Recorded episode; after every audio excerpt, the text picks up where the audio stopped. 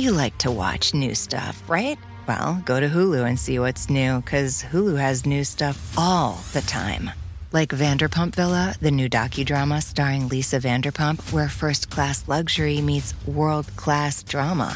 A new season of The Kardashians starring The Kardashians, of course. And Grand Cayman, Secrets in Paradise, the sizzling new reality show set in the tropical Caribbean. It's all new and it's streaming now on Hulu. Who said I never gave spoilers? The spoilers are loose, folks.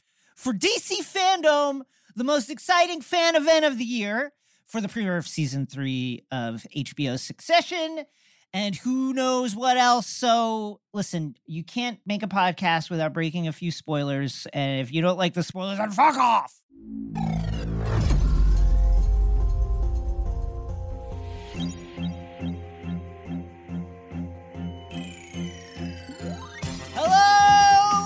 I'm Jason Concepcion, and welcome to episode eight of X-Ray Vision, the Crooked Podcast, where we dive deep into your favorite shows, movies, comics, pop culture, and more. Today, packed show on Previously On. We'll be covering uh, the latest news, including the release delays in the M C U, as well as the cancellation of Y's uh, super engaging, our hero is really fun to hang out with, Y the Last Man. In the airlock, we'll be diving deep into the trailers and announcements from D C Fandom, including Batman trailer, The Flash teaser, and various clips from upcoming D C video games. In the omnibus, I'll be uh, breaking down the genre of Battle Royale narratives in honor of the continuing popularity of Squid Game on Netflix. In the Hive Mind, we welcome uh, writer Dave Schilling of Galaxy Brains to play Bore on the Floor with us. And we'll be talking about the highly anticipated season three premiere of H B O's Succession. In the Endgame, we will rank our favorite fictional billionaires. It's a tough list, but we will do it nonetheless. First, let's welcome back to the show, writer for various screens of all sizes, panelist extraordinaire, funny person extraordinaire, the great Cody Ziegler. Zig, welcome. Thanks for having me back, buddy. Uh, as you have already said, it's Succession season, so my use of the words fuck and off have skyrocketed, and they're going to be skyrocketing for the next nine weeks, so I'm glad to be back. It's war! Fuck off! It's war. Fuck off. Get me a whole contingency of white shoe lawyers on the phone. Yeah. So what country without an extradition treaty do you think you would you would fly to if you needed to do that? Now, the question is, does it look weak? Does it look weak if I fly mm-hmm. to Sarajevo? Is that fine? Like, you look, gotta look strong. It's all, look, if if if Rory if the if Rory saw anything, you gotta look strong. You know, uh, yeah. I you know what? I'm I'm a I'm a beach boy, so like I think I'm hitting the Maldives. Like I want to set up Hell right yeah. by the ocean, get one of those like platform like rooms like right uh, out on the sea, and just chill there. Like I'll keep my I'll keep my right hand lieutenants like a couple doors down, so like if I need them, I'll I'll holler for for my boy to come in and like get a plane chartered for me at a moment's notice. I got we a whole thing plane. planned out. Hugo, I need a plane. All right, let's get to some news and recaps on today's Previously On. First up, uh, some rescheduling, moving around of release dates for M C U films. Disney has delayed the release of a number of Marvel films, as well as the untitled Indiana Jones Uh, fifth entrant into the Indiana Jones series, starring a seventy-nine-year-old Harrison Ford. They're going to wheel him has, out. Who has been uh, in two plane crashes in the last three years, for which he was the pilot yeah. uh, and is injured on set every time he makes a movie. Uh, Lord, protect Harrison Ford. Yeah. Put him under your light, put him under your protection, keep him in your strong right hand, because we need him, and he keeps uh, aiming his planes directly at the ground. Yeah. We get him a flight simulator. He'll he'll need to get those numbers up, B.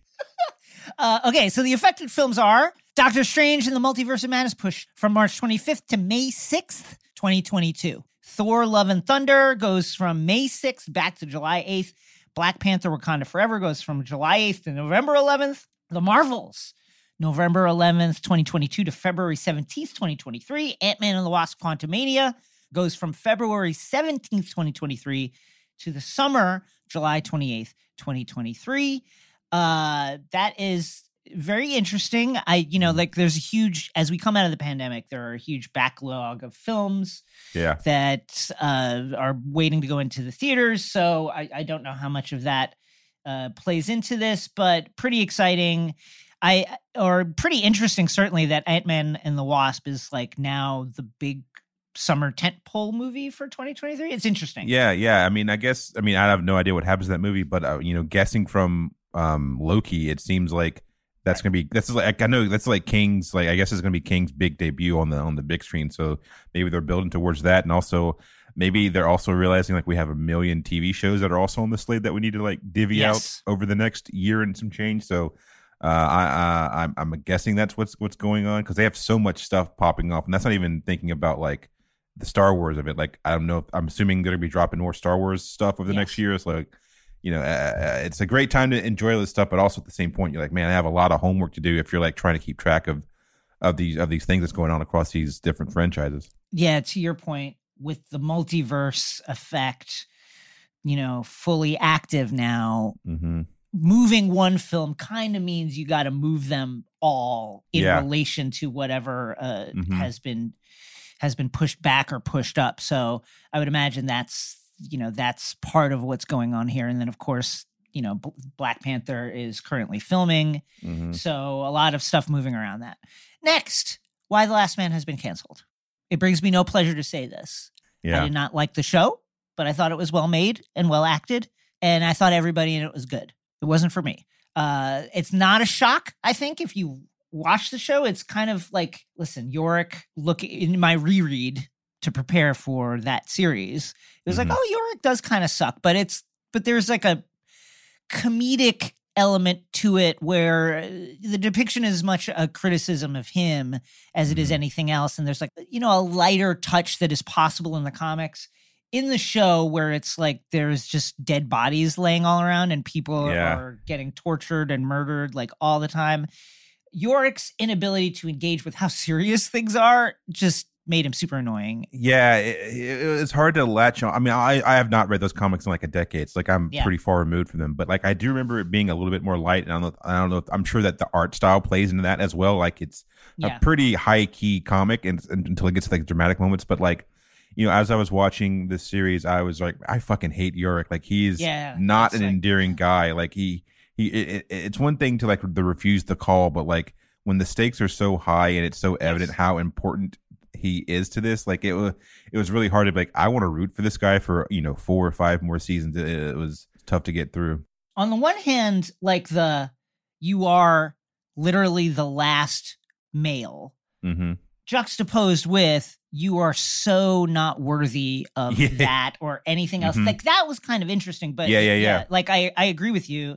Same thing. It's like at a certain point, a human reaction would be, well, I'm the last guy. I kind of have to do it. I don't yeah. want to. And I would love to go to Australia and like uh, find my girlfriend and marry her. Mm-hmm. But I guess the, seeing as how I am the last human male, I guess the stakes are higher than that. yeah, yeah, yeah. That, and also I found myself being way more interested in his sisters. I'm like, yeah. I was like, oh, I mean, even in the comics, she has such an interesting journey. I was like, I would just watch his sister do everything and hang out with like her friends and, and you know, do her journey as opposed to watching, you know, Yorick and his monkey and ampersand whine for, for forty minutes. Here's another thing from rereading the comics. Put a fucking leash on ampersand. After the second time the monkey runs away, tie something around his fucking neck. Yeah. Like, I'm sick of this. Why is the monkey constantly running away?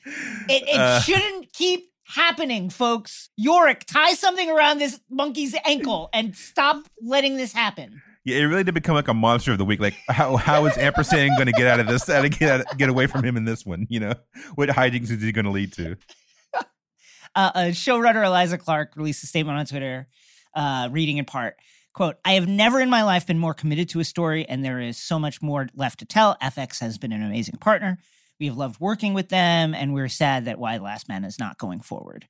But we know that someone else is going to be very lucky to have this team in this story. We're committed to finding why its next home." So that's one yeah. of the cool one of the cool things about the streaming era is that, like, if something has any kind of support, mm-hmm. any kind of fan support, vocal fan support, the, you know, the more vocal, the better, then mm-hmm. it will find a place at some streaming network that will then pick it up and say, hey, yeah, sure. Like we'll take, we'll take this. Yeah. I mean, and I also, I mean, I, I know that I said I didn't enjoy most of the first season, but like a lot of shows don't find their voice until the second and third season. Yes. And like, this is such a big swing. And I do love the updates that they made. Like I, I, all the problems that I sort of had with the comics, like they were addressing in interesting ways because I think the writing team was not a bunch of yeah. straight white men.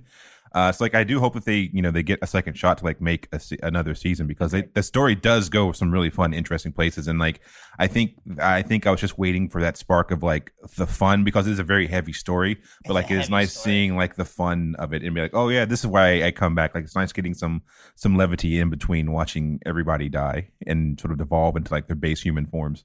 Yeah, I hope it finds a home. You know, it was not for me, but I thought mm-hmm. it was everybody who was in it was great. Yeah. And was really acting their ass off. It looked like a million zillion bucks. Mm-hmm. And, you know, the writing was quite good, even though yeah. it was, again, I had I had protagonist problems. All right. When Zig and I come back, we will be coming out of the airlock to talk about the D C fandom.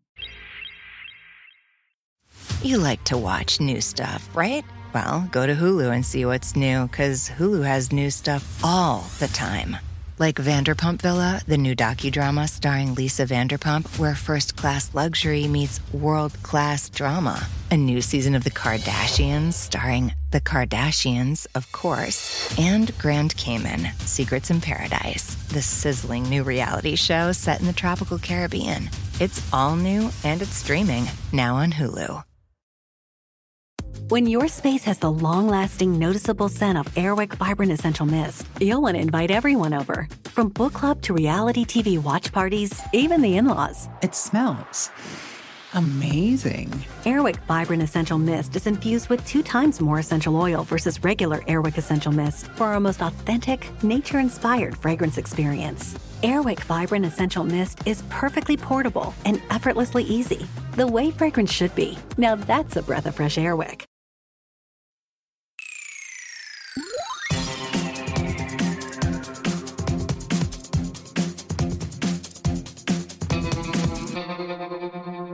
Folks, we're back, and we're so excited to step out of the airlock today and into the D C extended universe after Saturday's exciting D C fandom. That's right. For all those folks wondering when we'd start talking about D C comics and characters like Superman, Aquaman, Wonder Woman, and more, guess what? Today is the day. Starting with the trailers for the much-anticipated The Batman by Matt Reeves, and The Flash, as well as The Peacemaker, starring wrestling superstar John Cena. Sorry. I just got done uh, watching three and a half hours of It's like I'm right back there, watching D C them like vamp, vamp and tee up to Crypto and Ace. Let me just say this.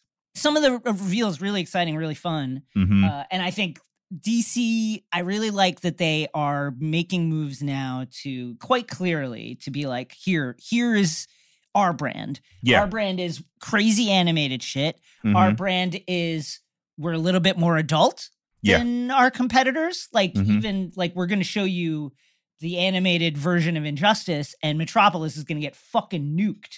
Yeah. So kids, cover your eyes, right? Like legitimately mm-hmm. the host of that of that clip was like, sorry, it's a little adult. I know it's not fair, right, kids? Well, maybe one day you'll be old enough to watch D C's Injustice.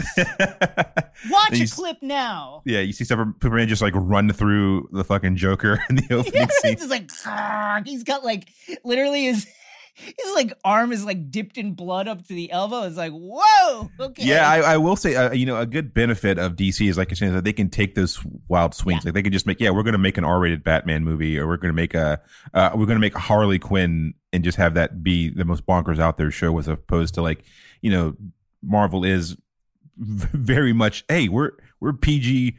P G thirteen, but it's a Disney, soft. We yeah. are a Disney company, folks. Yeah, yeah, yeah. You you gave you maybe get one. One hard S word per movie, but that's really it. Okay, no Fs, one hard S, Yeah. And, and a robot will get dismembered, but that's it. Yeah, yeah. Okay. Let's start with uh, clearly the headliner, the Batman trailer. Mm-hmm. Uh, Ben Affleck was attached for a while, was supposed to star in this, and then uh, tapped out because he hated his own script. Yeah. He was like, my script sucks so much that I don't want to make this movie. Yeah, I okay? gotta tap out, yeah. I gotta tap out. So they got uh, so they got Matt Reeves. It is a look at the younger version of Batman that, than mm-hmm. we've seen thus far. It is Batman in his sophomore year of doing Batman shit. And it is a brutal and dark look. But I gotta say, which I think, listen, brutal and dark, we get it. It's Batman. Yeah. yeah. I'm excited for uh, for the Robert Pattinson Batman. He's bringing a kind of like, he's bringing a particular kind of energy that I am excited to engage with. Yeah. Uh, what did you think? Yeah, I mean, I, I'm so I, I'll admit that my most of my Batman love comes from the animated series. Like that's the mm-hmm. Batman that I know in the Arkham video games. Like I, I know it sounds sacrilege, but like, I've never been the hugest Batman fan. Oh, wow. I know it's crazy. Like I love his video games and I love his, his animated movies, but like I've never been like, oh, I, I love Bruce Wayne. But I I like I like the idea that they're gonna do we're gonna do Batman not even we're gonna do Batman year two. Like he's been doing it yeah. for a little while. He's got his stuff up and running. Like I also like that they cast a younger guy to be Batman uh, again. You know, like I think because we've had like older you know older Dark Knight Batman for the past couple of years, it's like. Like, oh, it's nice getting just some youthful energy, a guy that his knees aren't hurting yet. You know, yeah, you know, Batman three, he, you know, he has his knee blown out. Like, it's yeah. it's, nice, it's nice getting some, like, it's a guy that doesn't have back pain in it. And right, also, it's like, just, yeah, it's just, it's nice getting some, like, nice, youthful cast, like, you know, Paul Dini and, and Zoe Kravitz. Like, it's just nice getting like, a new way to be like, yes, they can wear this mantle for the next couple of years as opposed to being burnt out in the next two, two or three movies. Cast is really fun. Zoe Kravitz mm-hmm. as Catwoman. Uh, Perfect. I think we all like like if yeah. you wanted to in in just one glimpse capture the uh, will they won't they toxic sexual energy mm-hmm. of Batman and Selena Kyle. I think you get it from those two standing next to each other. Paul Dano as the Riddler. Uh, we never see his face, but that's fine. Uh, yeah. Colin Farrell. I was blown like okay. So a meme on the internet that we see recently is like. You know, Matt Damon is unrecognizable in this movie. And then you look at it and it's like, okay, that's fucking he's Matt Damon. He's got a mustache. yeah, it's just like Matt Damon. That's Matt Damon. He's wearing a trucker hat and, a, and he's got a mustache. That's Matt yeah. Damon. Colin Farrell legitimately unrecognizable. Yeah. I was like, who's this character penguin. Actor they got to play the penguin? Who do they pull out of digital casting to, to do this? I was absolutely, like, fascinated by every clip of Colin Farrell in... Some of the best jowl, like, oh, yeah, makeup I've ever seen. Yeah. That is skin like jowls. I don't know if it's a combination of C G or what or in camera, yeah. but he looks like Oswald Cobblepot. Like, yeah, I, I, I love the I love the art direction and production design of this. It feels like I'm watching an Arkham game, which I love that take yeah, on too. The Batman. And like, I, I'm really excited for like this for this version. And I know it, I'm hoping. I feel like, I mean, we'll get to this eventually when we talk to Flash, but it feels like all this stuff is going to be, this has a short shelf life, but I'm hoping this one sticks it through and makes it into, like, if they end up doing some type of D C reboot, like, this version sticks around. What do you think, like, rents are like in Gotham? And what is the industry? Like, is it a industry, like, I guess, you know, Wayne Industries, so there's, mm-hmm. like, tech. Yeah. And theoretically, like, consumer electronics, maybe, or, and, like... like finance and automobiles. Mm-hmm. It's obviously like, you know, based on like a Midwest, like Detroit and or mm-hmm. Chicago, but like uh, there's the docks. Yeah. There's like shipping at the docks, but what yeah. is, why would a, like, why would we move to Gotham and how much would we pay? Yeah. So I think that, I think the answer, the rent is going to be incredibly low for most of the places until you hit that certain tax bracket. And then you're like, right. we, we have the best security here. So like, we're going to have to pay a, a lot of money. I got a studio overlooking Crime Alley. It's yeah, like yeah, yeah, five hundred dollars yeah. a month. Yeah. I got a, I got a five story walk up above, above Ace Chemicals. Uh, the yeah. rent's not bad, but you know, every now and then guys in black masks show up. Uh, it's yeah, it's one of those things where they just I think they just manufactures like what they do. They just make right. a product and then like they ship it out through planes, through the docks, which everyone hangs out at, and and some type of like monorail system. I mean, this is a Batman trope, which is like, mm-hmm. oh, everybody everybody shoots the bat symbol on my chest. That's why I have all the padding there. That is like yeah. a, that is a Bruce Wayne staple. But like when you're shooting at the Batman from a foot away, why not shoot him in the exposed face area? Why are why do you keep shooting him in the completely, apparently now completely bulletproof yeah. chest portion of Batman's armor? He's got that Mando armor, like he just shrugs it off yeah, like that. It's like yeah.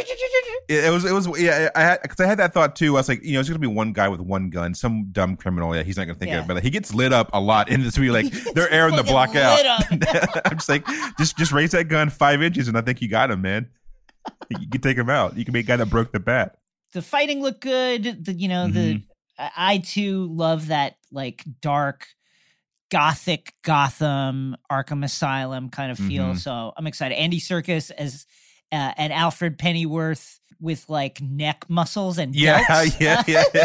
yeah they're like all these movies are converging. Like it's like the young hot Aunt May and the young hot Albert. Like they're like even the older character just going to be like forty-five and fucking ripped. It's it's it's it's it's fun. It's the it's the C W ization of the D C universe finally and at last. Uh, next up, the Flash trailer, uh, which is more of a teaser, as mm-hmm. Ezra Miller tells us in the in the lead up. I loved Ezra Miller's energy. Yeah. This. First of yeah. all, uh, is Ezra Miller the my I, a fine actor? Is he my first pick for Barry Allen? Maybe not, but I mm-hmm. love the energy he came in with this, where it's like, hey, so we're so excited. We're filming right now. We wanted to show you a trailer, but we don't have any. We literally are filming right now. We have no footage. And we wanted to make a teaser, but we barely have anything. So here's this.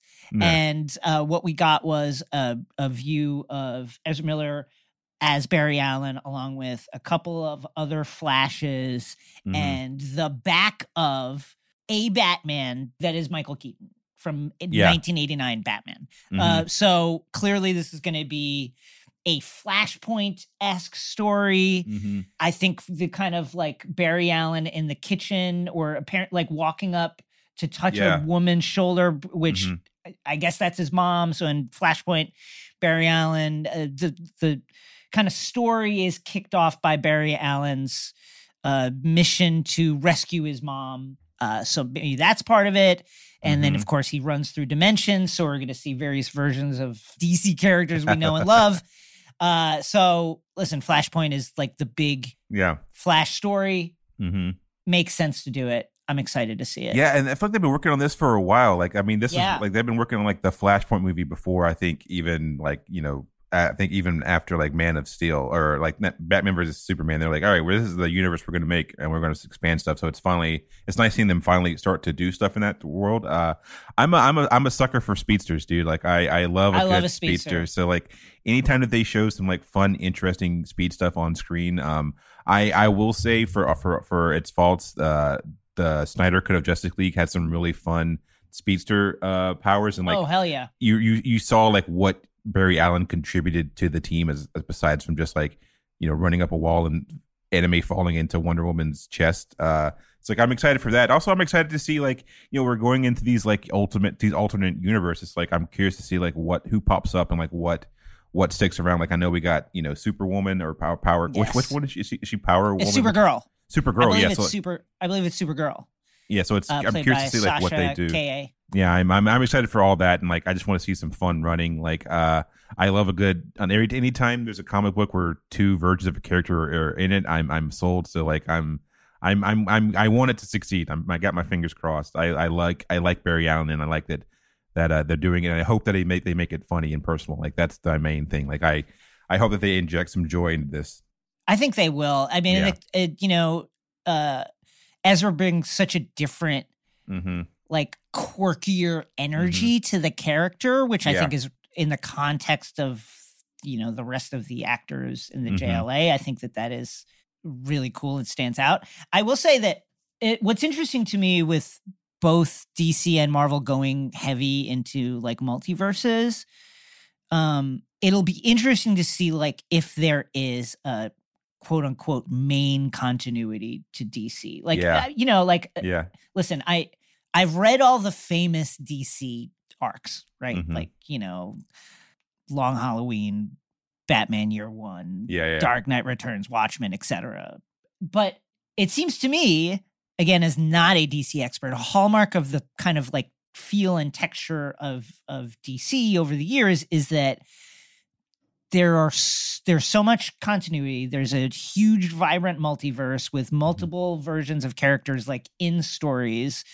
You know, uh, we mentioned Supergirl, but like, you know, Superboy, mm-hmm. various versions of Superman, et cetera. In the comics, it's always like, okay, in, you know, all of our crossover events, mm-hmm. Crisis, Crisis on Infinite Earths, Final Crisis, are based around, okay, we got to manage this multiverse. What yeah. is canon? What is not? We're going to have to kill off some of this stuff.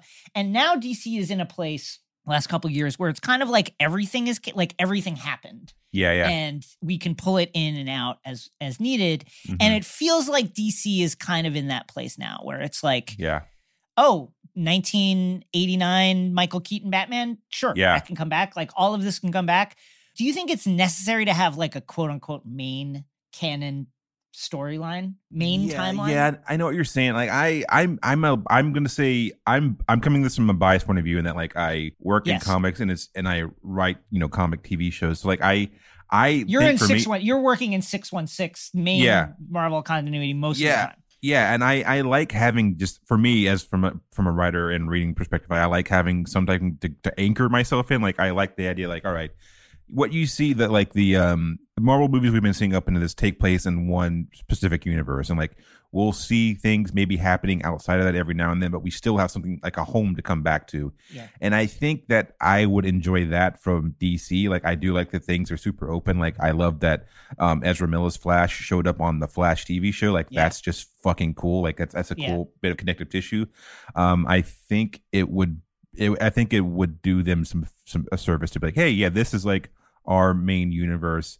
Uh, just so we have like a base point, a touching off point. So like when we deviate and go out to other places, we know where we're going back to. Otherwise, I feel like it could get out of hand pretty fast when you're like five years from now, ten years from now, when you have a bunch of stuff going on, you have no idea what the context is.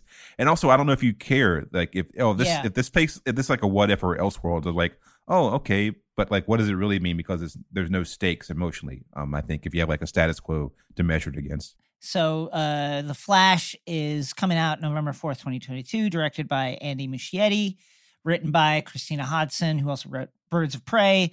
Ezra Miller is in it. Ben Affleck is in it. Mm-hmm. Michael Keaton, Sasha Calle, Ron Livingston, and more. Be interesting to see that. Up next, the trailer for the super weird...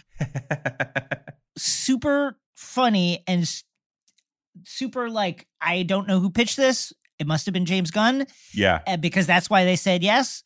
But I will watch this because mm-hmm. it looks really funny. Eight episode series spinoff from the Suicide Squad called Peacemaker, starring John Cena, wrestling superstar John Cena, who, by the way, is in too much shit. I don't know how he has, I don't know how much how he does all this stuff. Like he's yeah, in a he, lot of stuff. There really is like there the two inside you. There are two wolves, and it's The Rock and John Cena. Like they're really they're really out there doing it. You know, like if like anytime anyone any either one of them can't take a role, they're like, you know, we'll we'll call him on we'll call him my alt and they'll, and they'll come through. You know, recent times he is in uh, obviously the Suicide Squad movie. Mm-hmm. He is in uh, Wipeout, which he hosts with Nicole Byer. Now, yeah. to be fair. That seems like a gig where they knock it out in a weekend. Yeah. Right? Like they film everything. Yeah. And then they bring the edited shows to Nicole and John Cena. Mm-hmm. And then they are like in some green screen re- yeah. like studio yeah. for they, they've rented twelve some, hours. Yeah. They rented they some like bang, psych wall. Bang, bang. Yeah, yeah. Like they, they rented some green screen in Burbank for, for two days and like, knock it out, guys. Checks in the mail. Okay. Here we are at John Cena's IMDb. So, The Independent mm-hmm. is in pre-production. The Jansen Directive by Paul Jansen is in pre-production. Argyle, currently filming. Snafu, mm. currently filming. Uh, Peacemaker is in uh, post-production. Uh, then there are are his various appearances on the W W E events. So yeah, he still does uh, wrestling stuff. Including SummerSlam, SmackDown, Money in the Bank, all that shit is still happening. Of course, there's Suicide Squad. He was in uh, F nine in twenty twenty-one. the Wipeout T V series we mentioned, uh, Doolittle, the voice of Yoshi. Again, that's you you knocked that out in a yeah. day. Uh, voice of uh, Baron Draxum in The Rise of Teenage Mutant Ninja Turtles. Again, it, by the way, that's been going for a year. You knocked mm. that out in a day. Uh, podcast series, The sixty-fourth Man, in which he plays the part of Billy Logan. Uh, playing with this is all up to two thousand nineteen. Playing yeah. with Fire, he plays Jake. Fighting with My Family, plays himself. Agent Burns in the yeah, Bumblebee yeah. movie, mm-hmm. and then uh, Dallas and Robo, in which he is the voice of Robo. Yeah, like the guy's busy, and I, I think I think it's one of those things where if you like he if you look like that, you fill a very specific role. Like you know, it's, yes. it's hard to find a personable, funny built dude that can like actually like act and emote and stuff. And like him and The Rock have cornered that market. Like they John Cena, it. he's really. I mean, even I'd say Batista too. Like, like those three are like the like those guys can go from like it's even Dave Bautista being Blade Runner, like an art house film, to going yes. to play Drax, to go playing like a big military dude and whatever. I just saw the Netflix movie that he was in, and like he can he has range, which is not something a lot of I think ex pro wrestlers have. And he's the and he's the bad guy in the new season of C. On Apple oh, T V yeah. Plus. Yeah, yeah, yeah. I missed my chance to get like super ripped, I guess. Yeah, uh, there's still so time. So of course, King. Is there?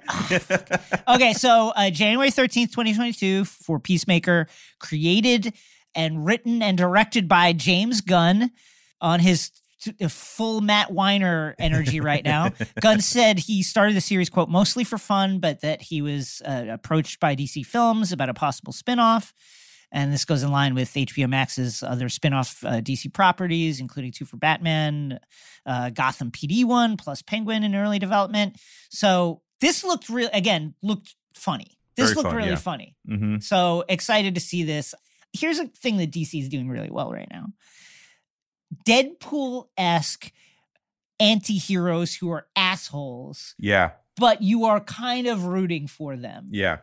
Despite the fact, like, uh, I love that we're going to check in with John Cena's Peacemaker and find out, like, at least it seemed like this from the clips, like, explore him as an investigation on kind of like toxic white male masculinity in the yeah. D C universe, where the people yeah. around him, you know, uh, yeah. J- uh, John Economos, uh, Leoto Adebayo, mm-hmm. th- this kind of like diverse.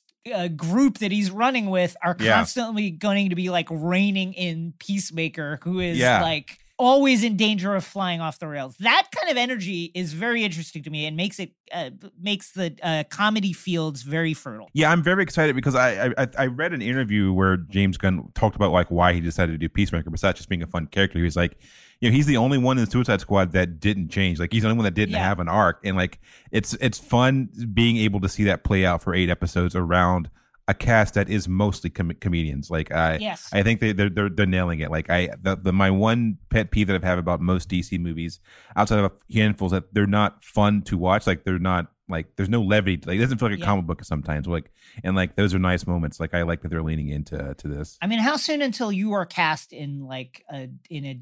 some kind of comics property as on-camera talent. Yeah, yeah, yeah, yeah, yeah, yeah. I'm guy with microphone number three. Yeah. American Kaiju is stomping through San Diego. You're not going to believe it. Okay, video games. Now this, uh, man. Now we're talking. Now we are talking, folks. Yeah. Suicide Squad Kill the Justice League announced uh, from uh, Rocksteady, which is super exciting because they mm-hmm. are the studio that uh, produced the Arkham trilogy, which is among the most addictive video games oh, I have ever played. I kept those streets safe. I kept those streets safe. So safe. You get to yeah. play as Harley Quinn, Deadshot, Captain Boomerang, and, and King Shark. Now, everything we saw was cinematics. We didn't mm-hmm. see any actual action. But I'm guessing because it is Rocksteady, with that lineage of Arkham games, the fighting mechanics are going to be similar. And if that mm-hmm. is the case, I'll just tell you right now, I think the Arkham games, for me, revolutionized what fighting mechanics could be. Oh, it's so mm-hmm. simple with yeah. a counter mechanic, a strong attack mechanic, a dodge, and mm-hmm. that's it. And so yeah.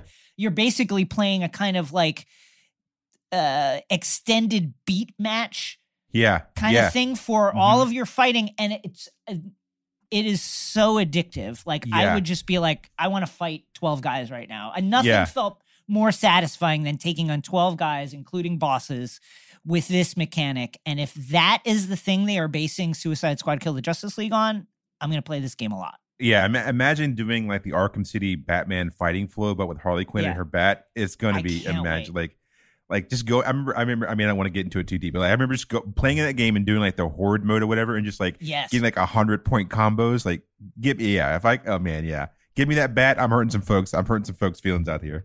When I would get into the flow and just be like, I'm fifty moves in. Yeah. you are, n- no one can touch me right now. It is like the closest I've ever come to like a true Zen Buddhism feeling yeah. of like nirvana. Where, yeah. Where the, you know, I am so present in the moment that it's like a higher level of consciousness. Uh, uh, that is why I played that game. Yeah, those games, and that is why they're so addictive. I will say, so I have on my Game Pass, I have like all the Arkham games, mm-hmm. and there needs to be a I'm an adult and I played these games when they came out setting yeah. where I can just like unlock all Everything. the moves and the and especially the fighting arenas, because like, listen, I'm not going to go through the entire Arkham game again, but I mm-hmm. do want to go into like the battle arena and fight like the fifty clowns with sledgehammers. Yeah. And I want all my moves. I want all my batarangs for that. So please just unlock that for me. If yeah, there's I anybody in Rock City, I want to shoot a dude in the chest with my little grappling hook and pull him towards yes. me, flip over his back, and hit him with a piece of two by four. Uh, next, uh, Gotham Knights from W Games uh, Montreal, who made Arkham Origins and some of the D L C for Arkham Knights. So again, mm-hmm. great that we have that Arkham Knights lineage. Get to play as Nightwing for the first time since Arkham Asylum. I can't mm. wait. Batgirl and Red Hood, and uh, they are squaring off against the uh, super criminal compendium known as the Court of Owls. Uh, again, if it is the Arkham fighting flow mechanic, mm-hmm. great, good. Nightwing with the little Eskrima sticks, one of my favorite uh, unlockable characters to play in the Arkham games. Mm-hmm. So yeah, I can't wait. I'm excited. Yeah, yeah, I'm so stoked for this game. And they're both coming from people that made my some of my favorite series of games. Like, I, I, I will say D C has a chokehold on, like, the great game adaptation, the great animation adaptation. So I'm I'm I'm going to be losing a lot of hours to these games when they drop. All right, Zig. Well, as you know, there is so much incredible content that came out of the D C fandom that we thought the only way that we can possibly cover it all is if we tap into the speed force like Barry Allen and race through these titles. Are you ready, Zig? I am ready. Chris, come in, put some time on the clock, and throw these titles at us, and we will react to them. It's so exciting, Chris. Can't wait to hear your voice talking about all these things that came out of the D C fandom. All right, uh, first up, Blue Beetle, go. Uh, the costume looked great. Latino representation, let's mm-hmm. go. Yep. Uh, very excited for the costume. Young heroes, uh, I like that could maybe lead to Young Justice. Like, yes, I'm, I'm, I'm all, I'm all for legacy characters. I'm, I'm one hundred percent in. Nice. All right, next up, we got Harley Quinn season three. Best animated show in the game. It, I, I, I Best, will no-, no bullshit. Yeah, yeah. Six seasons in a movie. I could watch that show indefinitely. It's fun. It's weird. It's R. It's it's a hard R, and everyone is funny as fuck in the series. Give it to me. An unbelievable voice cast. You will laugh your ass off if you're not watching it. It is so legitimately hilarious. Uh, Commissioner Gordon as a cracked out, like barely able to do his yeah. job. Uh, police commissioner drinking twelve cups of coffee a day plus a five hour energy. Like, give it to me all day. It is so funny. Can't wait. Boom. All right. Neil Gaiman's Sandman. I love the depiction of death in this series. Uh, I, I love that. That the, the homie Kirby Kirby Howell Baptiste is, is death in it, so like I'll watch it for that. Uh, I I am I am I, I I'm curious to see what they do with, with this version of the Sandman, because I didn't get that far in the comics, but it's a weird weird swing for, for D C. So like uh, I'm I'm here for it. Yeah, again, uh, this is one of the kind of one of D C's quote unquote like premium mm-hmm. titles, premium storylines. It is one of those comics that comic fans would say to their non-comic friends, yep. hey, mm-hmm. I think you'd li- actually like, I think you'd like Sandman. Yep. So it makes total sense that, th- that this mm-hmm. would be hitting, and I'm excited for it. All right. D C's League of Super Pets. Uh, you know, I love I love seeing a, a, a black man get a paycheck. Shout out to The Rock. Yes. Um, uh, that's all I got for it. I, I mean, listen, uh, Kevin Hart shitting in a sandbox. I, you know, The Rock uh, lifting his leg on a lamppost. I'm just, uh, I think that Marvel is literally quaking in their boots that this is happening before Marvel's Pet Avengers. Yeah. Listen, make it as weird as you can possibly make it, and yeah. I will watch it. All right, and then last up, Grant Gustin's gold boots on The Flash. I mean, finally, you, listen, Grant has been asking for it. He's been, as mm-hmm. we saw in the D C Fandom, he's been, he's been like, can I get the gold boots? And they were like, no, it's season one. It's too early for the gold boots. Yeah. Season two, Grant Gustin, pre-production. Hey, can I get the gold mm-hmm. boots? This, no, can't do it. it. It's only, I haven't earned it yet. Yeah. Season three. Okay, can I get the gold boots yet? No. But now they're coming, and we've got the gold boots now. You can run extra fast. Uh, man, uh, this was so fun, Zig. Up next, let's crack open the omnibus.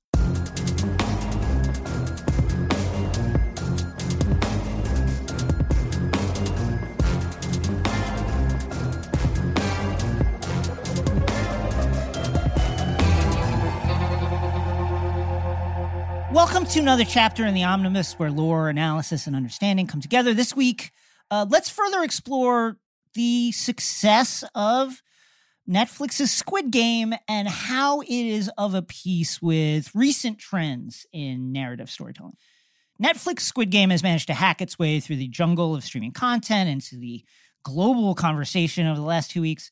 So in light of our recent conversations uh, about the influence of American pop culture and Asian martial arts cinema from our Shang-Chi episode, the globalization of anime, abetted by technology largely pioneered in Japan, which made content portable uh, during our Star Wars Visions conversation, we think it's worth exploring the surprising trans-global appeal of the hit South Korean show created by writer-director Hwang Dong-hyuk. Squid Game is, first and foremost, a gripping and particularly blood-drenched critique of the capitalist system.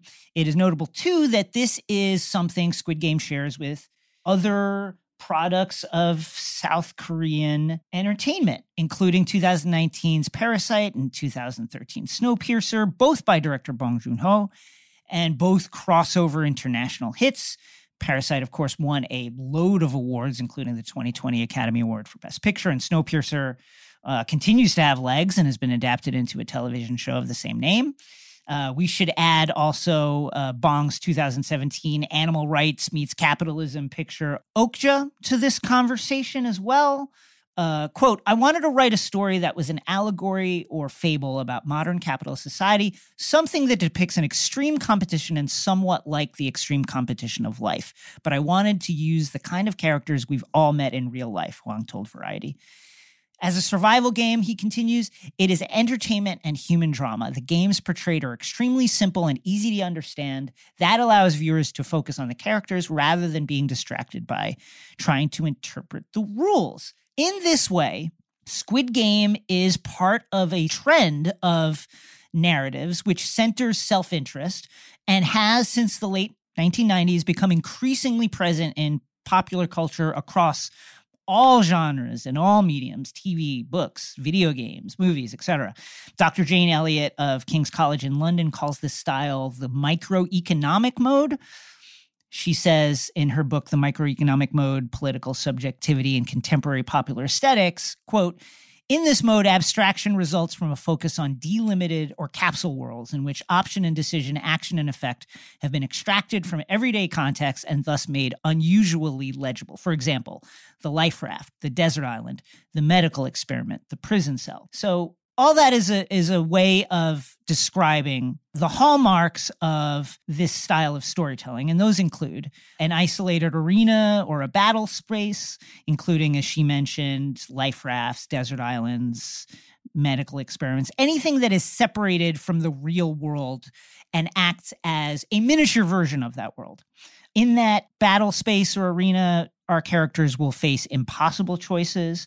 They will often be forced to carry out acts of extreme violence or torture or mutilation, often self-mutilation.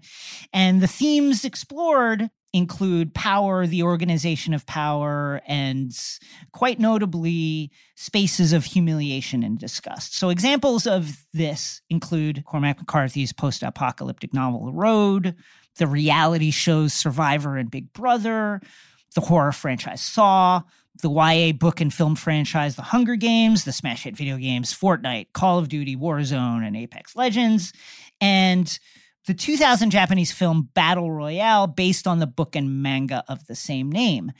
In his book, nineteen eighty-nine, cultural critic Joshua Clover writes, quote, "Every genre enters the popular imagination as a novelty song that is later seen to be a manifesto." For me, that's Battle Royale.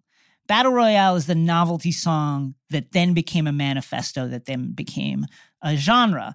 And it's that movie that I most associate with the microeconomic style. So therefore, I'm going to call these stories, these shows, these games, uh, battle royales. Because these narratives deal with the question of self-interest, often in the most existential sense, right? The, the person has an interest in surviving. An extreme emotional response, an extreme emotional register uh, is what we associate with these kind of stories. Characters within these stories, as we saw in Squid Game, are presented with the most difficult possible choices. What would you do to survive? What would you give up? Which friend or loved one, if you had to choose, would you allow to perish so that another one of your loved ones who you prefer more can continue to survive? Characters are even often asked, like, which piece of themselves would they give up in order for them to continue surviving? Mutilation, self-mutilation, as we mentioned, is often part of these stories, and they are found in stories like Saw, where Carrie Elwes' character is, is asked to cut off his own foot in order to move forward in the game. The Walking Dead features Uh, characters who have their limbs hacked off, A Song of Ice and Fire, Game of Thrones, even Castaway, where Tom Hanks' character uh, is forced to pull out his own tooth, uh, are a few examples of this. Reality television shows in the battle royale mode, of course, can't kill or mutilate their contestants, but these programs explicitly link elimination with death nonetheless, and many contestants face real-life threats to their health in the game. Fans of Survivor will remember numerous times that contestants have been medically evacuated uh, from the island. In this game, fire represents your life. When your fire's gone, so are you, says host Jeff Probst at every tribal council for the past twenty years. These programs often explore themes of extreme endurance. You can't help but think of torture elements when uh, some of these competitions take place. Uh, and they, of course, also include events that are meant to evoke feelings of disgust and feelings of humiliation. Who could forget Joe Rogan in his incarnation as the host of Fear Factor, feeding his contestants a smoothie of blended rats? That really happened. That happened on a television show. Gross food challenges are a staple of the Battle Royale reality show, uh, from the problematic culturally themed challenges of past Survivor seasons to Big Brother's various uh, slop competitions, which is like a flavorless gruel that is, I guess, kind of similar to oatmeal. So basically everything that contestants eat on the wilderness survival uh, show alone. Strategy is an important part of battle royale narratives. Though only one person can survive in these games, moving forward is still impossible without allies and without friends. In Squid Game, uh, Seong Ji-hoon's heroism comes from his generosity and protectiveness toward the elderly Oh Il-nam. Within the dehumanizing framework of the game, there is no logical reason for Ji-hoon to team up with Oh Il-nam, but he responds to Oh Il-nam's humanity. And potentially at the cost of his own life, he rejects the values imposed by the game and extends his hand to Oh Il-nam and adds him to his team. This rejection is, by extension, a rejection of the capitalist society in which this game takes place. And that rejection culminates with Ji-hoon choosing to save his rival Cho's life while winning the money. Now, I would argue that Squid Game the necessities of telling a dramatic story aside, pulls a bit of a fast one here. Being a good person, I think one could argue, is absolutely a, quote, game move, if I'm quoting Survivor here, which the show acknowledges when Seong Ji-hoon's decision to accept Oh leads to their team winning the tug-of-war event. But within the context of the show, it's made to seem purely altruistic because that's what we as an audience respond to in our popular storytelling. We want people who are generous. We want characters who are generous. And we want to feel like that generosity comes from a place of not wanting anything back, not thinking about keeping score. Furthermore, in real life, I think it's possible to incentivize generosity in the same way that, like, jealousy and greed are incentivized. Think about how many brands now use social justice and diversity as buzzwords to sell a product, to gamify, in other words, the emotions of kindness, love, acceptance, and empathy. Now, some would say, that's really cynical. You're just, like, selling products. I agree.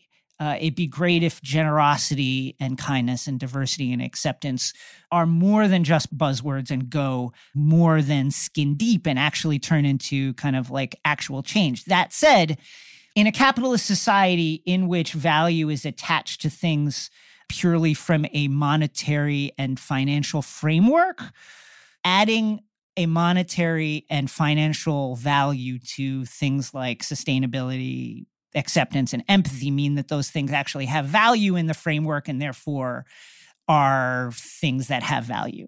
I would hope that they have more value than they currently have, but the fact that we talk about them in an economic framework is positive considering the extremely fucked up world that we live in. So, okay, if Squid Game is part of a larger trend, which I would argue, does that mean anything? Does it matter that these kind of stories are popular now? Um, I would say yes. I think, listen, I, I'm biased, right? I mean, I host a, a podcast that talks about uh, popular things in pop culture, but I think popular things matter. In an era of disagreement, popular things represent things that we actually agree about. They are a reflection of generally held beliefs and fears. The Battle Royale is about people under the power of a highly organized entity, making impossible choices according to that entity's rules. Now, the genre invites us to think about power structures. Squid Game, in particular, asks us to think about the global capitalist system, which it compares to a murderous, dehumanizing theme park, a kind of game show. That Squid Game is a hit, I would argue, is a reflection of broadly held anxiety about the way the capitalist system is working. And I think, listen, year two of a pandemic in which half the country is on fire and uh, climate change amplified floods are inundating the land, I think a reasonable emotion to be experiencing is anxiety. The interactivity of Battle Royale video games sets them apart a little bit and makes them more of a training manual than a political manifesto. Both Call of Duty, Warzone, and Fortnite task players with competing for scarce resources inside a steadily shrinking circle of livable space until only one player or team of player remains. That team of players has to cooperate by communicating with each other, by sharing ammo, by sharing health packs, et cetera That two of the most popular games in the world at this moment are metaphors for climate change, I think is notable and is the way we process that anxiety. It makes us feel like, okay, well, we're not actually doing anything about climate change, but here I am in some form or fashion, in an entertaining way, preparing for it. A feature of the Battle Royale that I find disconcerting is a lack of sufficiently revolutionary solution to the problem of the existence of the game itself. For instance, in the final competition of Squid Game, Ji-hoon cleverly exploits a loophole in the rules to save his rival Sang-woo's life and win the game and win the money. His real reward, though, of course, isn't the riches. It's that he is allowed to understand the true nature of the game, its origins, and the shocking truth of what is behind it. Now, at the end of the show, Ji-hoon's satisfaction at finally being able to provide for his family and get out of debt is poisoned by the realization that the game continues, the slaughter continues, and the masked money men who fund that murderous game of poor people remain free. At the end of The Hunger Games, Katniss votes for another reaping, and there are some extenuating circumstances in that, but she votes for it nonetheless. Jigsaw in Saw continues to murder over two sequels until he dies, and his philosophy is so magnetic that another person jumps into his shoes and continues the murder. At the end of Battle Royale, Shuya and Noriko are free of the island, but instead of trying to rally an opposition to this entertainment based on the murder of teenagers, they would rather flee. They would rather run away from a society that uses their lives as entertainment. It's notable to me, even in our most popular and creative critiques of power structures, we can't seem to imagine a way to fix them. Up next, The Hive Mind. You like to watch new stuff, right? Well, go to Hulu and see what's new, because Hulu has new stuff all the time. Like Vanderpump Villa, the new docudrama starring Lisa Vanderpump, where first-class luxury meets world-class drama. A new season of The Kardashians starring The Kardashians, of course. And Grand Cayman, Secrets in Paradise, the sizzling new reality show set in the tropical Caribbean. It's all new and it's streaming now on Hulu.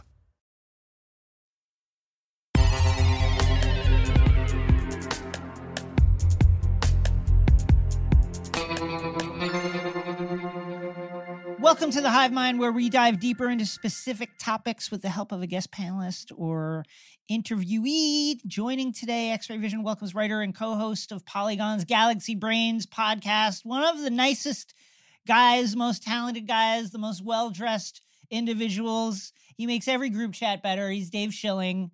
Dave, how are you? Welcome. I'm good. I'm so good. Thanks for having me. This is a real pleasure. Um, so listen, Succession is back. I love it. It's my favorite show on T V right now.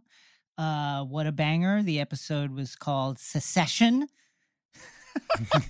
And uh, quick recap.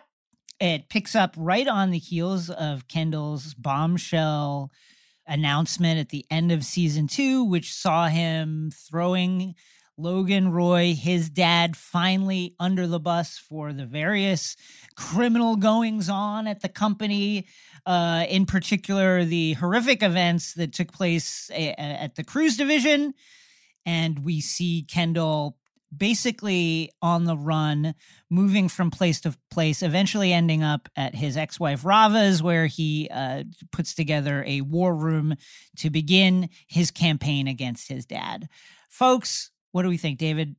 Oh, my God. I mean, I, first I want to start by giving my condolences to Rava. This was a tough episode for Kendall's ex-wife. She uh, is kind, just a really a kind giving, yeah. empathetic person, clearly. And she lets Kendall into her home at the worst time in his life. I mean, other than like when he hits rock bottom or something, or when he killed that guy. Other than those times, who says yeah. this is who says is I never bad. killed anyone? Yeah. I love that. I love that moment because he didn't. Jeremy Strong is so good at the facade. Like, yeah. you know, yeah. he's saying this because he wants to be caught. Like any sort of sociopath, they want to be caught, and he says these things, and he's playing it as a joke, and he never once gives you that like. But also, this is a dramatic scene, too. It's just he plays it as a joke and we move on. But but anyway, Rava brings Kendall in and he just abuses her from start to finish, to the point where he brings his new girlfriend in and she opens the most precious bottle of wine in her entire apartment. And I started screaming at the T V. That's the worst thing you can do, is open somebody's wine without asking. Never, ever do that. This is the biggest social faux pas in the entire world. And this is a show about social faux pas and how not to make them, and, and the, the consequences of making them. And this is just, it was painful. I don't know how you guys felt about the wine situation, but that bummed me out. Zig? Uh, you know, I, I, I am newly into the wine game, so I have no I have no stakes in it. But I understand the idea of of opening the fridge without asking, or taking the, the last piece of meat before. Like, my caveman brain can relate to that. Uh, I, uh, I, I, I as as uh, Dave was saying, like, he's so good at playing weak as strong. Um, yes, like, yes, he, is, he he, he very much yeah. is as a, as a child. Uh, and like seeing the insecurity and like how it just sucks him down and, and sucks everyone around him down to the same well is it's hard to watch in a, in a good way. Like when he's having the exchange with the two um, P R crisis ladies oh and like God. he just God. including the Red Squares, uh, Dasha Necro- Necrozova.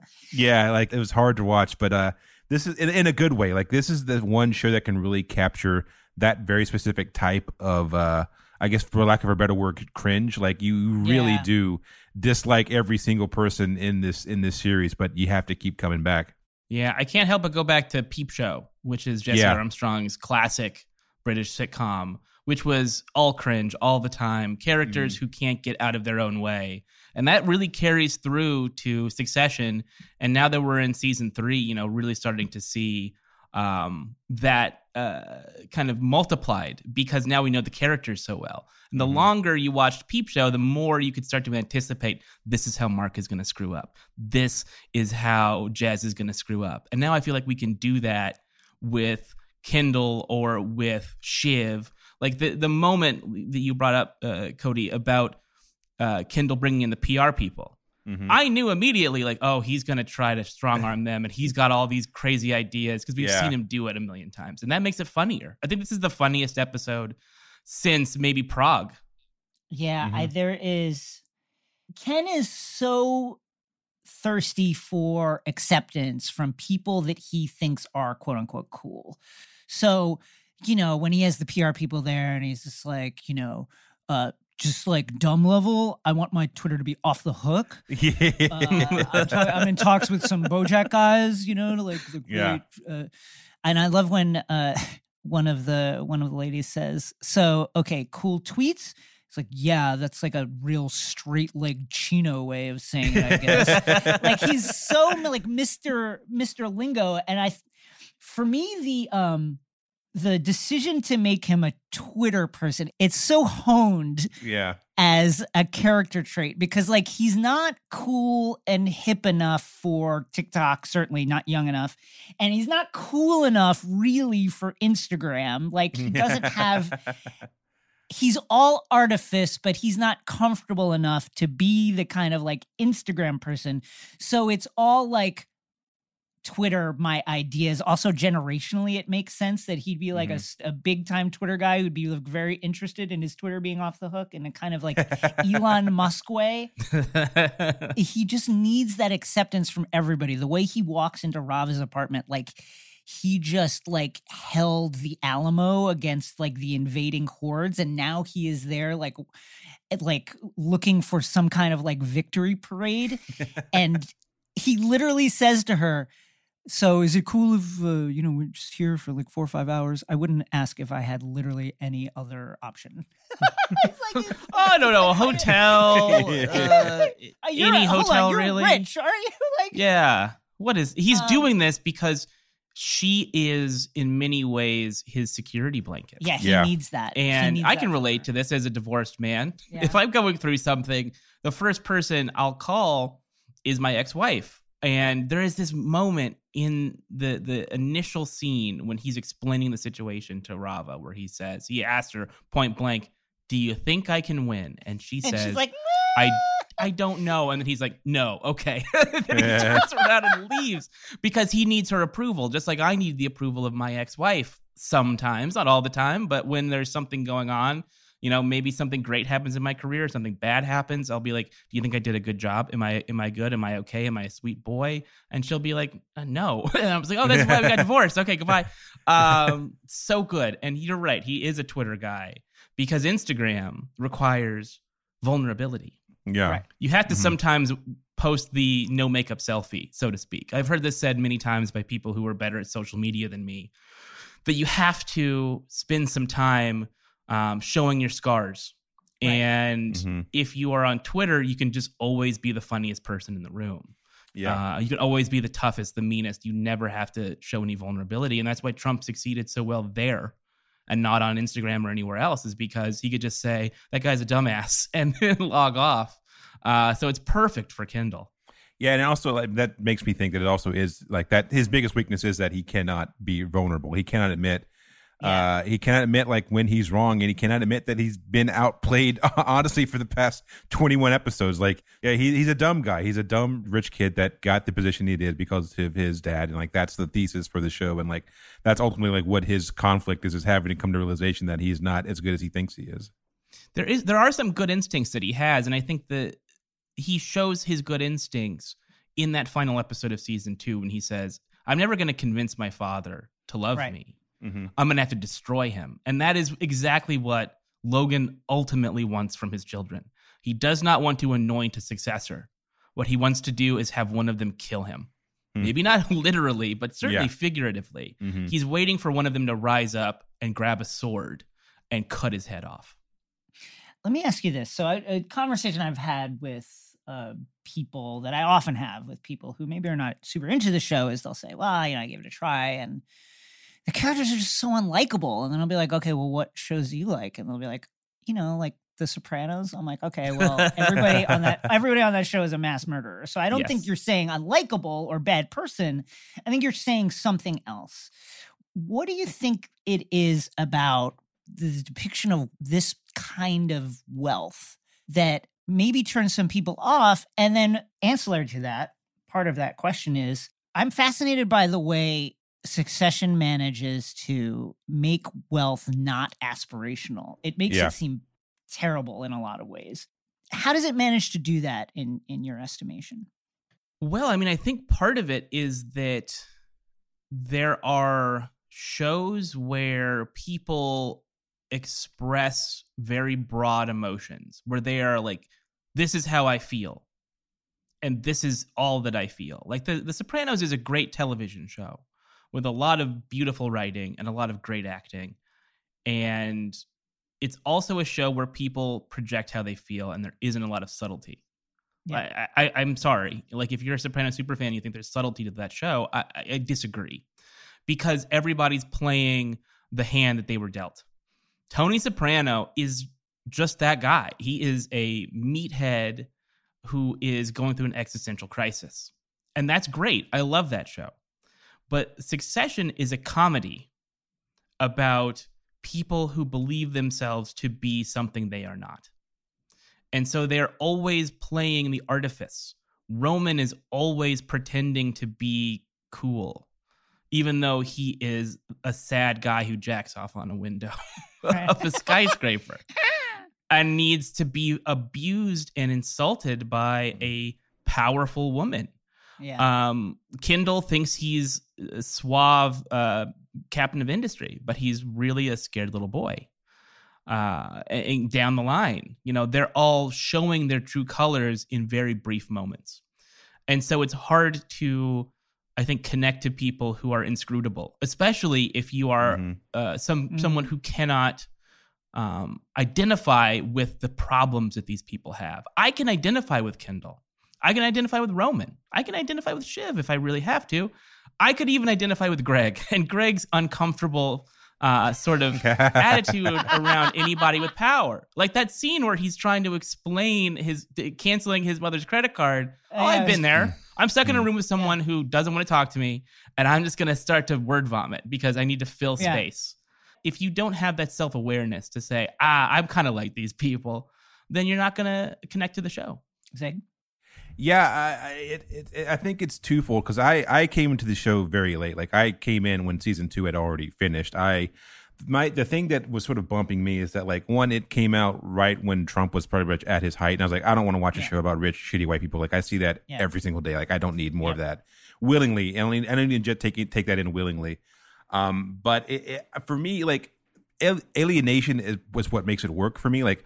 I'm never going to be a billionaire. Like I've never seen that yeah. level of wealth. Like I've never been around that type of white person, like that type of like a white industry, you know, yeah. like I'm from the South. Like I came from like, you know, farmers and like all that type of stuff. So, like, it's hard for me to relate, but like part of that makes the viewing experience so much more, you know, it's like reading a, a Greek myth or something. Like these are like the gods doing, doing their thing or whatever. But like seeing those human moments, like I, like Dave was saying, like I can relate to like seeing a scared little boy pretend that he's a big tough man because his, you know, he has ultimately daddy issues. Like I've seen people infight in family. Like I have cousins that don't get along with each other. Like I've seen that stuff. So like that has been made it interesting. But also, Jason, to your point about it being you know, really a, a takedown of how like being rich really does kind of fucking suck. And like, even when you have access to everything, like it really does highlight how, how the most important thing, in my opinion, is family, and how really, if everything has been driving that, has been going to war, as as uh, Logan likes to say, you're like all about, you know, dominating everyone else. It really does come back to home.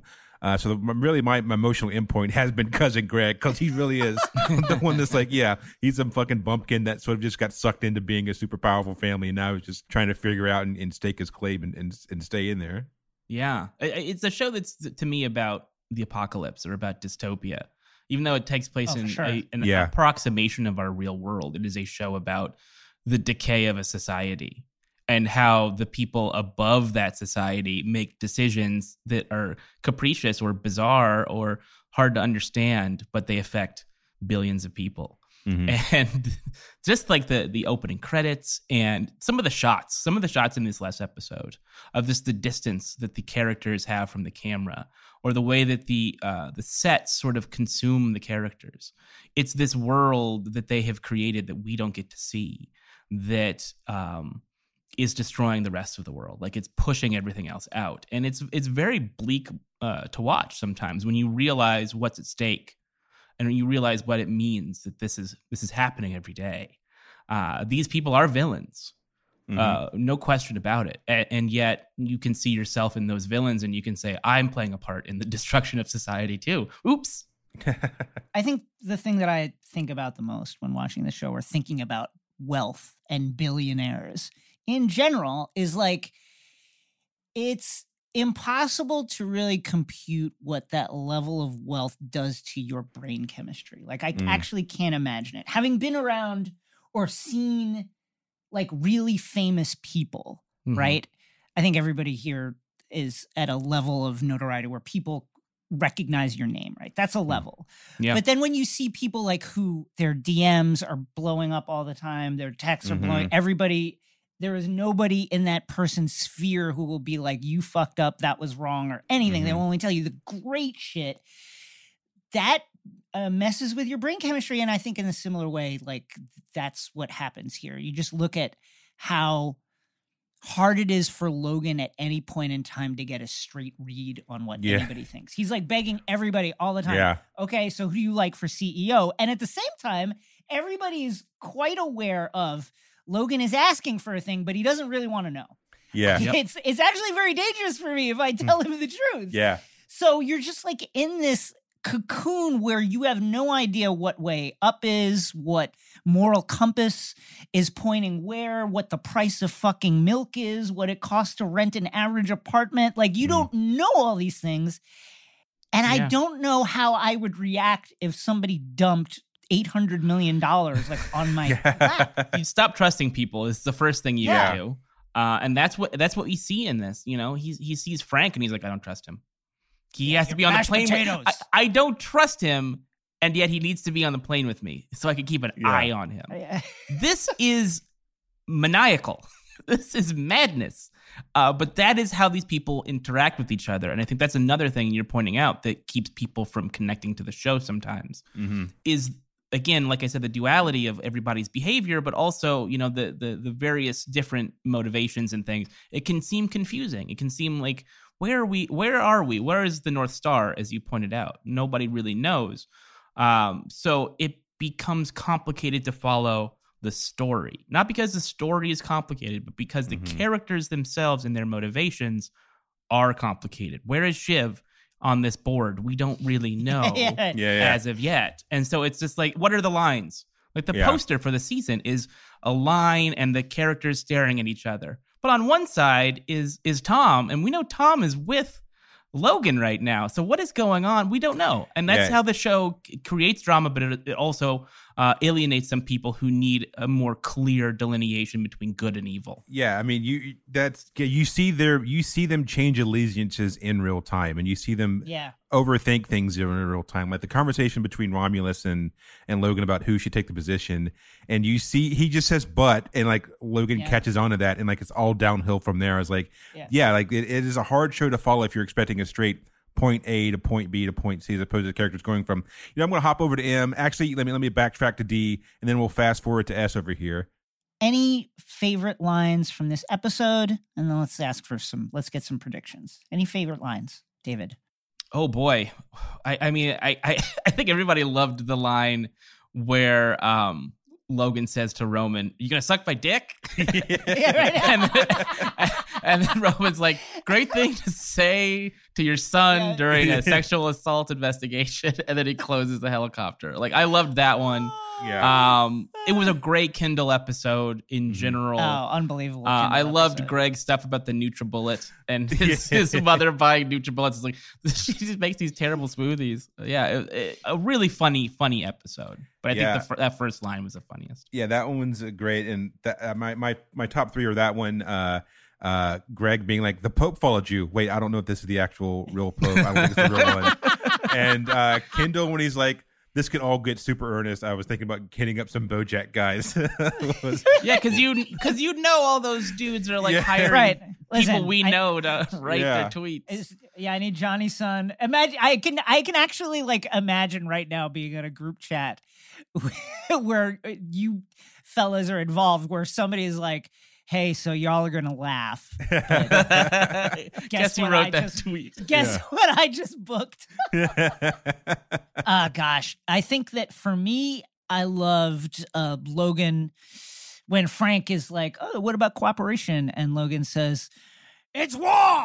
Fuck off." Yeah, he was especially angry this entire episode. And then he says, like, "Quieter." Yeah, like it. That to me was like they know. They know what the memes are now. Yeah. Like they get it. Uh, it was a great moment. And then I think uh, this was, a, a, for me, a real spotlight episode for uh, Kendall's tireless assistant, Jess, uh, played by Juliana Canfield, who there is, I, I'm a big fan of reaction shots. I love reactions. Yeah. You know, John Early to me is the king of reactions, but uh, but Juliana gets there with this one. So they're riding in the uh, Juices Loose S U V uh, to Rava's, and uh, Ken gets on the horn with Naomi, and Naomi's like, uh, "Are you the greatest man ever? No, but seriously, like, are you the greatest?" And he's like, "No, stop it, stop it. But am I?" And then if you watch Jess's face in the background, she's just like looking around like, "Oh my, I can't believe that this is a conversation that I'm listening to." And then she like tries to signal him like, "Hey, uh, we're almost there. So maybe like wrap this super weird conversation up." Uh, I love that. I love reaction shots. So mm-hmm. funny. Okay, predictions. David. Uh, what do you think is going to happen uh, in anywhere in the season? Oh, boy. Well, I mean, I feel like they've been teasing Tom taking over uh, Waystar Royko for so long that there is going to be a point where he does rise to the throne. Uh, it just seems inevitable that the worst person for the job will be the person who survives and gets it. Uh, and it feels like, again, a peep show-esque sort of plot. Um plot line is let's do the thing that would embarrass all of the characters the most. And it would be Tom being in charge because Tom is such a spineless weasel and it would upset Shiv so much that oh, it's a Shiv perfect, would lose her shit. perfect comedy plot, perfect dramatic plot. Uh, because then you've got, instead of the puppet master manipulating everyone and everybody looking uh, to that person for direction, you've got a person now who is completely manipulatable. You can take advantage of this person, and you can see that power vacuum in a lot of corporate situations where they install someone specifically so they can be taken advantage of, so that you, whoever the cleverest person is can use that human being as a sock puppet. And so I think that that would be a great season for storyline as you put uh, this buffoon on, on, on the throne and see what happens. I love it. Mm. Zig? Uh, I, I, I'm holding out for my I'm, uh, I'm my boy cousin Greg. Uh, I think the shoe's going to drop on him. Uh, I think he, in true Greg fashion, he's going to somehow find himself in a position where he is not only going to fuck over the entire family unwillingly, uh, but then also he's going to backpedal and try to save his own self in the only way that, that you know, cousin Greg can. So I'm waiting for him to assume his the throne, which for him is probably just another low-level junior executive level. But uh, I really want to see him in court, and I want to see him pointing fingers and and having to be put on the stand. Yeah, one other thing I want to point out is, you know, Sandy buying the company is still in play. Mm-hmm. Oh, that's you know, right. Sandy and that... Stewie's still out there. Exactly. So there is a possibility. Uh, that would be my number two prediction, is that that does happen and that the, the business gets purchased and that they're all out of work. Uh, my prediction is that, and they teased it in this episode, we're going to get the election. They're going to hinge a lot of their hopes on President Raisin uh, saves our bacon and calls off the dogs, but then they lose the election and they're fucked. So I think that that is... President Boghossian. Let's do President, it. Oh my God. We got to get Gil back in the mix. Uh, but I think we see that. I think that that is one of the things I'm going to call. And then finally, I think that if Logan wanted to end this fast, knowing that uh, it's Ken and Naomi as like the brain trust and like the emotional support, I would just send every Coke dealer in New York to every place they are all the time. I would drop baggies of white drugs on their walk to the bodega, like wherever it is, because I think they are very, I think it, it, it would not be that hard to cause them to self-destruct. Just send drug dealers to their apartment. It's your John Wick two moment, only it's only for dope boys pushing Coke to a little baggie. little baggies of Coke. I, I still love that line in season two uh, where Greg buys him the cocaine. He's like, you bought Park Coke? Like he was so horrified. Yeah, people do it all the time. I could see Weiger writing Ken's Twitter. Yeah, I think a Nick Weiger, Nick, Nick oh Weiger of Doughboys yeah. writing Kendall Roy's Twitter would be very yeah. funny. I'm nice sorry wow. that that Nick was not hired for, for that role in this season. All right. Fi- finally, Dave, uh, plug everything you're doing. Oh, boy. Okay. Well, first of all, Galaxy Brains, uh, this podcast Woo! That I do with my man Jonah Ray. Uh, Jason's been on before, and hopefully we'll be on again soon. Yes. We talk about movies, T V, and uh, other stuff, you know, in a very smart way, kind of like this show, but with a whole lot more dick jokes. And then uh, I also have a column for the L A Times. I write about fashion and style and what it all means. Really, what does it mean down deep inside in your heart? What does clothes mean? And so I've been doing that for a while. I uh, I tried on a skirt for the first time, and that was my last piece. Great. So check that great. one out and find out why you know, men should wear skirts whenever they want. David, thank you so much. Thank you, guys. All right, that's it for The Hive Mind. Up next, Endgame.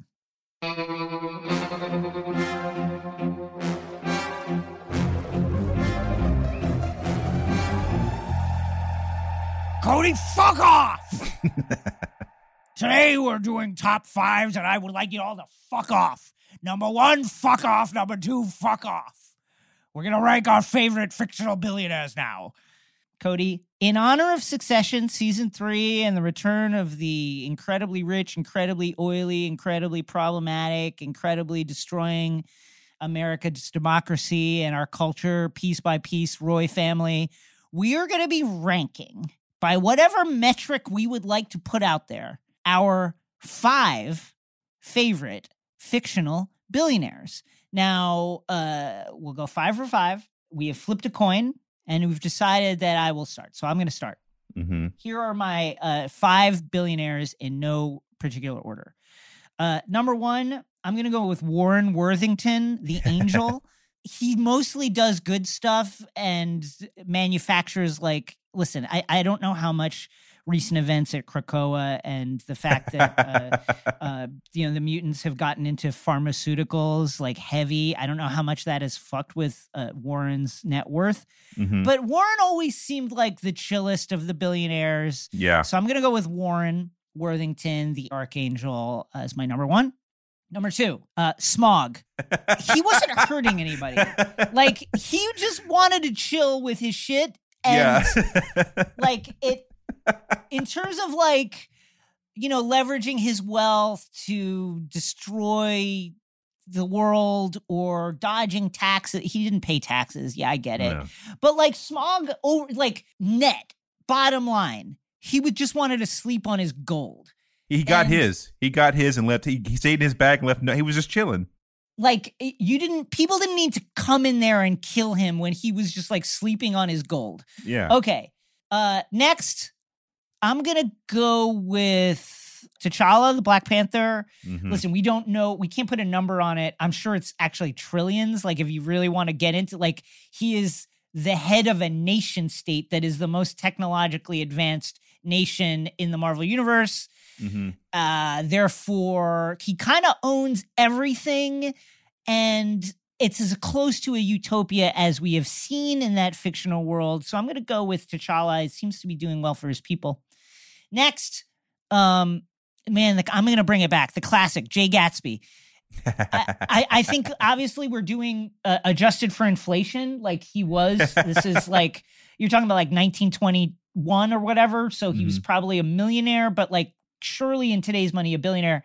Side note, I love reading like Bronze Era age comics, and it's like, oh my God, that's that's Tony Stark, the head of Stark Industries. He's worth five million dollars. Yeah. He has a one hundred thousand dollars car. Oh my God. I've never seen such wealth from Tony Stark. He lives in a one million dollars mansion. It has two stories and a basement. Un- unbelievable. So I'm going to bring it back to Jay Gatsby, those Jay Gatsby vibes. Again, my guy just wanted to like fucking party on the mm-hmm. North Shore of Long Island, so I get it.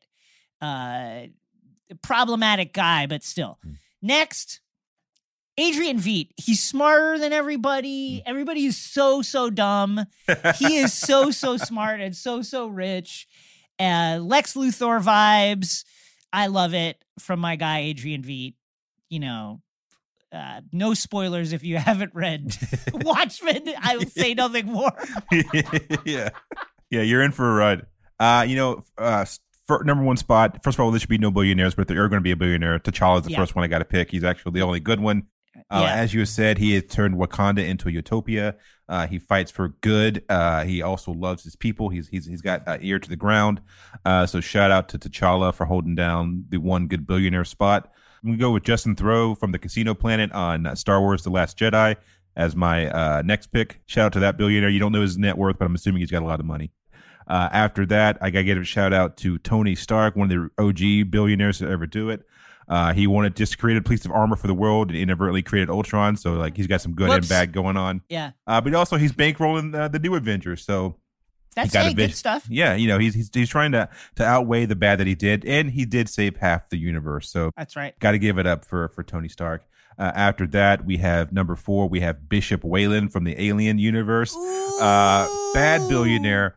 But he did explore the universe, and he did give us the the xenomorphs and the Yatsha, aka predators. So he has done good net cause for the. He has done a, a small amount of good. I'm not going to say net. It's been a much mostly evil is what he's been doing. It's really, uh, it really is the a true sign of how bad capitalism can be. Uh, but yes. he did uh, introduce humans to two other alien races.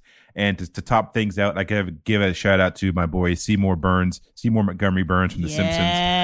Uh, baby. Uh, True comical, uh, classic bad billionaire. Uh, all I all I really want him to do is learn Homer's name, and after thirty-two seasons, he still does not know Homer from Sector seven G. So I'm hoping out for season thirty-three, he'll he'll stick the landing. Uh, what would you do if you were a billionaire? What would your let's say you wealth was not an issue, money was not an issue. Mm-hmm. You know, I was recently hipped to the fact that there is a sandwich shop in Eagle Rock that I'm forgetting the name of it now, but it's owned by like a former Friends writer. So, you know, oh. you do three, four seasons of Friends. Oh, and yeah. Like, network money. You get, yeah. You, you're getting checks in the mail like every month that are stupid, like yeah. stupid stuff. Mm-hmm. And so he was just like, uh, I retire now and I open a sandwich shop because that's what I love to do is make sandwiches. Mm-hmm. And I heard it's really good. So what if that was your life, what would your version of the sandwich shop be? Oh boy. Oh man. I think... I I think it's going to be a combination. I think I do a combination guitar shop. I play guitar. Oh. I'm a huge guitar fan. Slash like hobby shop. So like one, ha- I'm at the I'm at the guitar shop. I'm at the hobby shop. I'm at the combination guitar. Oh my boy, you can't see it. Jason's got his axe up. I got my Les Paul. You can't see it right in the corner here. Uh, yeah, yeah. I I do a half guitar shop, and the other half would be like models and and and comic books and stuff. I love that. Yeah, uh, I would do something similar. It, it's called Comics and Coffee. Oh, it's boy. a combination coffee shop, comic shop, and we have models, we have cards, we have all the so trades, manga, the whole thing. And my goal would be to lose massive amounts of money every quarter. Everybody who works there makes like six figures with full benefits. That's oh, number yes. one. You're working there. That's it. Don't worry mm-hmm. about it. You're good. Two, if you're a kid from tough circumstances, free pull list, no questions asked. Mm-hmm. What do you What do you want? You're reading it. You can't afford it. Take it home. Doesn't yeah. matter. I'm losing money on this hand over fist every fucking week. We're giving yeah. shit away. And then also we want to make sure we don't put any of the other local comic shops in the area out of business by giving mm-hmm. away too much free stuff. Yeah. So we would uh, we'd subsidize them as needed. But mm-hmm. comics and coffee, that's what it would be. And the goal would be to lose like hundreds of thousands of dollars a month. Oh, yeah. I'd sign me up. Uh, I would I would I would swing on down to comics and coffee. I'd be a local there. I'll set up shop next to my guitar shop. Yes. We just sit in there and jam. Yeah, yeah, yeah, yeah. Two guitars just like messing around. Well, folks, listen, that's it for the end game. Do you want to be rich? Do you like billionaires? Let us know whether you agree, couldn't disagree more. Share your answers at hashtag X R V Endgame. That's X R V Endgame. And tell us what uh, what would you do if you were getting money in the mail every single week and just had time to pursue your hobbies. Thank you, David Schilling. Thank you, Cody Ziegler, for another incredible episode of X-Ray Vision. Zig, where can the people find you? You know what? Yay for Zig across all them social media platforms. Yeah. I, you know, I keep it simple. Uh, yeah. If you're also interested in listening to some other nerd content from me, check out the Dark Weeb Pod. I host it with my homeboy, Brody Reed. Uh, yes. We're not nearly as well produced as this. Uh, so shout out to the producers for this show. But uh, we keep it very loose. But it's fun if you listen to yell about anime and manga and video games. Check it out. And then finally, let me just say this, because Cody is too humble of a man to say this. Amazing Spider-Man seventy-nine, Amazing Spider-Man seventy-five. Uh, thank you. Uh, they're, they're, the Spider-Men are out there, and Cody is writing a Miles Morales Spider-Man number twenty-five. Buy the shit. Go to your local comic book store and buy it. Thank you. Please. It, uh, it's it's a dream come true, and I am too humble to, to brag about it. So please, please check them out. They're very fun. Dream come true. Join us each week on Wednesday for your weekly dose of the deepest dives and hot takes. Next week, we are going to Spice World Arrakis, where we are going to uh, trip out on the most intense spice highs ever in our desert tent. It's going to be like Burning Man, only with gigantic worms. Please check in. If you want to learn more about what we explore in each episode, check out our listener's guide to all things X-Ray Vision in the show notes on our website. And you know what? There's four worried children, but we expect a five-star rating for the show because Cousin Greg also counts, and if you're not going to do that, then fuck off! Give the pod five stars on Apple Podcasts for Cousin Greg. Do it for Greg.